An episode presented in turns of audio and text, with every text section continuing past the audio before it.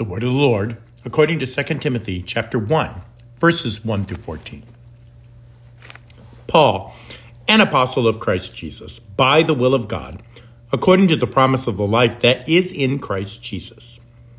To Timothy, my beloved child, grace, mercy, and peace from God the Father and Christ Jesus our Lord. I thank God whom I serve, as I did my ancestors, with a clear conscience, as I remember you constantly in my prayers, night and day. As I remember your tears, I long to see you that I might be filled with joy. I'm reminded of your sincere faith, a faith that dwelt first in your grandmother Lois and your mother Eunice, and now, I am sure, dwells in you as well. For this reason, I remind you to fan into flame the gift of God, which is in you through the laying on of my hands. For God gave us a spirit, not of fear, but of power and love and self control.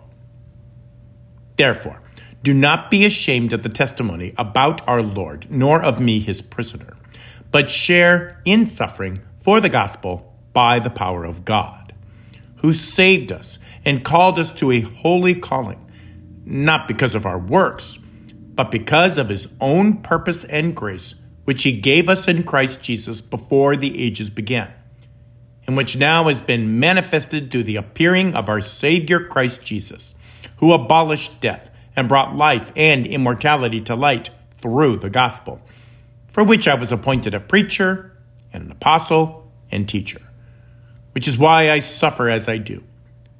But I am not ashamed, for I know whom I believed, and I am convinced that he is able to guard until that day what has been entrusted to me.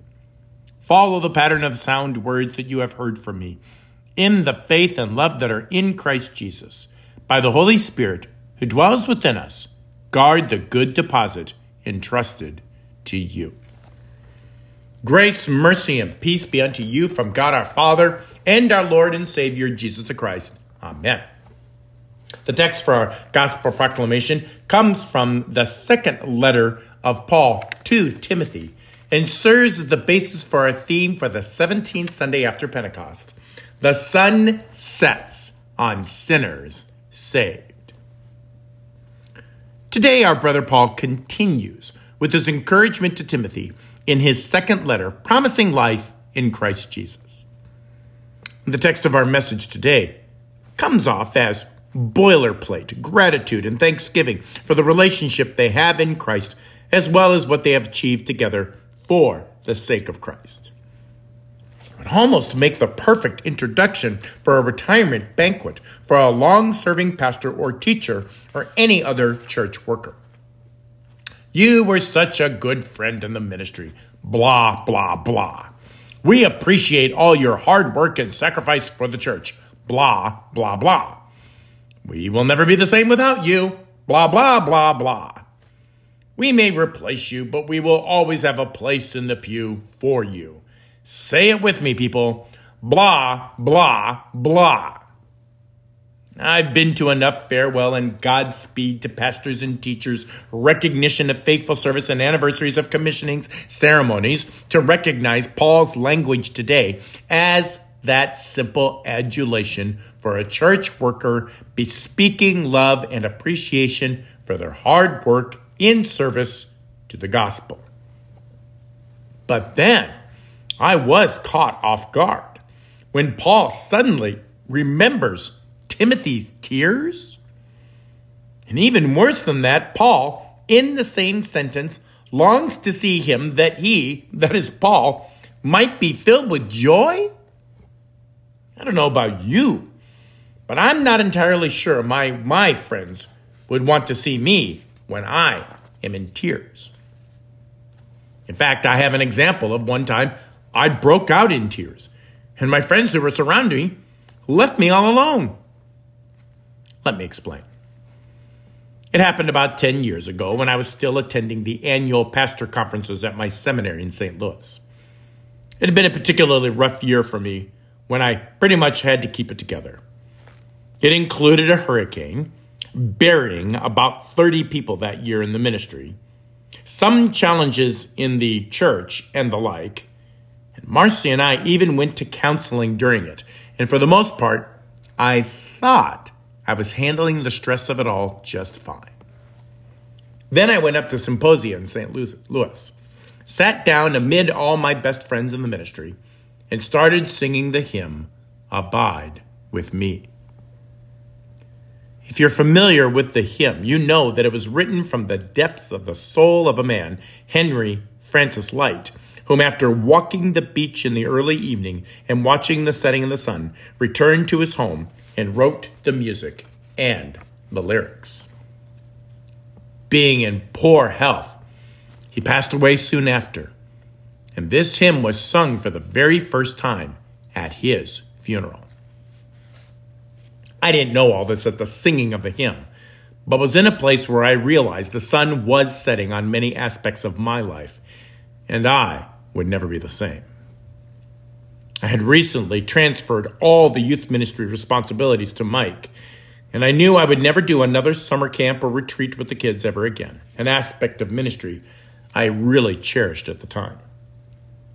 The 30 funerals I did that year were some of my closest advocates in the ministry and I knew I would never see them on this side of heaven again.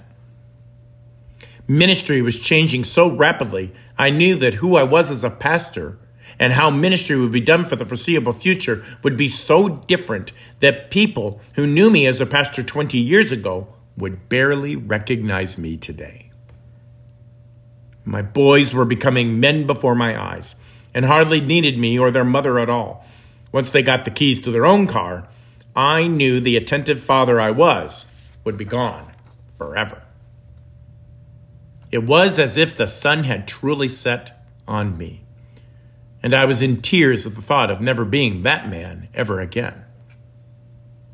So, something in this hymn spoke to what I had no idea was going on in my heart, and before I knew it, the tears were streaming down my face with me barely understanding why. And apparently, neither did my friends because they immediately left me alone, all by myself. Or maybe, just maybe, they really did understand. They understood what kind of year I had, the pain I was in. After all, they heard it all over beers at the pub as I transparently detailed my struggles to their aghast faces. And furthermore, truth be told, they never saw me cry, not even once in the 20 plus years they've known me, and probably knew even better than I did. I just needed to release it. And I really didn't need someone there to solve it or coddle it. I just needed to cry and I would ultimately be fine. And I was. And I am. Because Paul, under the inspiration of the Holy Spirit, helped me to see that the tears bring joy in some simple yet profound way. Tears at the end of one's life can mean joy at the realization of a new life. You've all been there. The tears of your children, whether they are crying that they can't tie their shoes or homework is too hard. You can rejoice that you are there to help them in their failures because you know all too soon they will have to wrestle with those failures all on their own as young but maturing adults. Maybe you were the mentor to that young employee or service member in the military. And you watched their tears when projects failed and the bureaucracy abandoned them. But you and your joy came alongside them, knowing they were reborn from the crucible of failures that made them a member of the team, ready for anything the competition would throw at them. In church, you were there when young members came to your board or your committee, hungry to help but frustrated to tears at the difficulty of making everyone happy. And your utter joy when they realized that service in the church was for the unhappy ones, so they could always be served by the joy of Jesus. Luke 15:10 tells us there is joy before the angels of God over one sinner who repents. How many of us have seen that one sinner in tears when they realize that God has forgiven all their sins, never to be held against them again? Those tears are angels' joy. So we know all too well the joy set before us, the cross that took the very shame of our sins with the tears of Christ's pain to become our everlasting joy, because that house of pain is now our symbol of eternal salvation, the everlasting joy we will experience with Him in the new heavens and the new earth. His death of His human life meant our new life at the setting of the sun. He was the son of a beloved pastor, right here in Orlando. He attended Orlando Academy, and Beth, our seventh grade homeroom and English teacher, actually taught him. He was a prankster and a character, but I think everyone liked him anyway. He had a beautiful girlfriend. He was very handsome. Life is so good for this young man. What could possibly go wrong? Well, a lot of things did. Not necessarily related or certainly even causative, but life without tears is rarely life at all. First, four hurricanes hit Orlando in one year, and we all know too well the stress and devastation one hurricane can cause and the pressure it puts on churches. Can you just imagine what it does to the pastor and his family that's trying to help everyone during such a crisis? Then multiply it by four. Then his beloved high school closed. Finally, his father transitioned into retirement and out of the spotlight of a ministry that was slowly being amalgamated by the partner church, and life seemed to be changing before his very eyes. The only thing that remained the same was his loving girlfriend that never gave up on him. Unfortunately, college, life, and the temptations of this world found him giving up on God, and he no longer believed in the God who made his life possible to begin with. But God never gave up on him. Just the other day, in new member class, Virginia asked for a copy of Christian Dogmatics Volume 2 by Francis Pieper. Pastor Spaeth recommended it in God Connects the week before, and she wanted a copy. I knew I had one, so she could borrow, and took her and Richard over to my office to get it. You see, Pieper is one of the best theologians ever to explain our basic Christian teachings in terminology that is concise and understandable, but handles incredibly difficult faith questions better than anyone I've ever read, save maybe Dr. Luther himself. And it was this very book the young man in my account found in his father's library one day while he was home visiting his pastor father and mother. As he retold the story to me about 12 years ago, it was this book that saved his spiritual life and brought him back to Jesus. He went on to attend the seminary in Fort Wayne.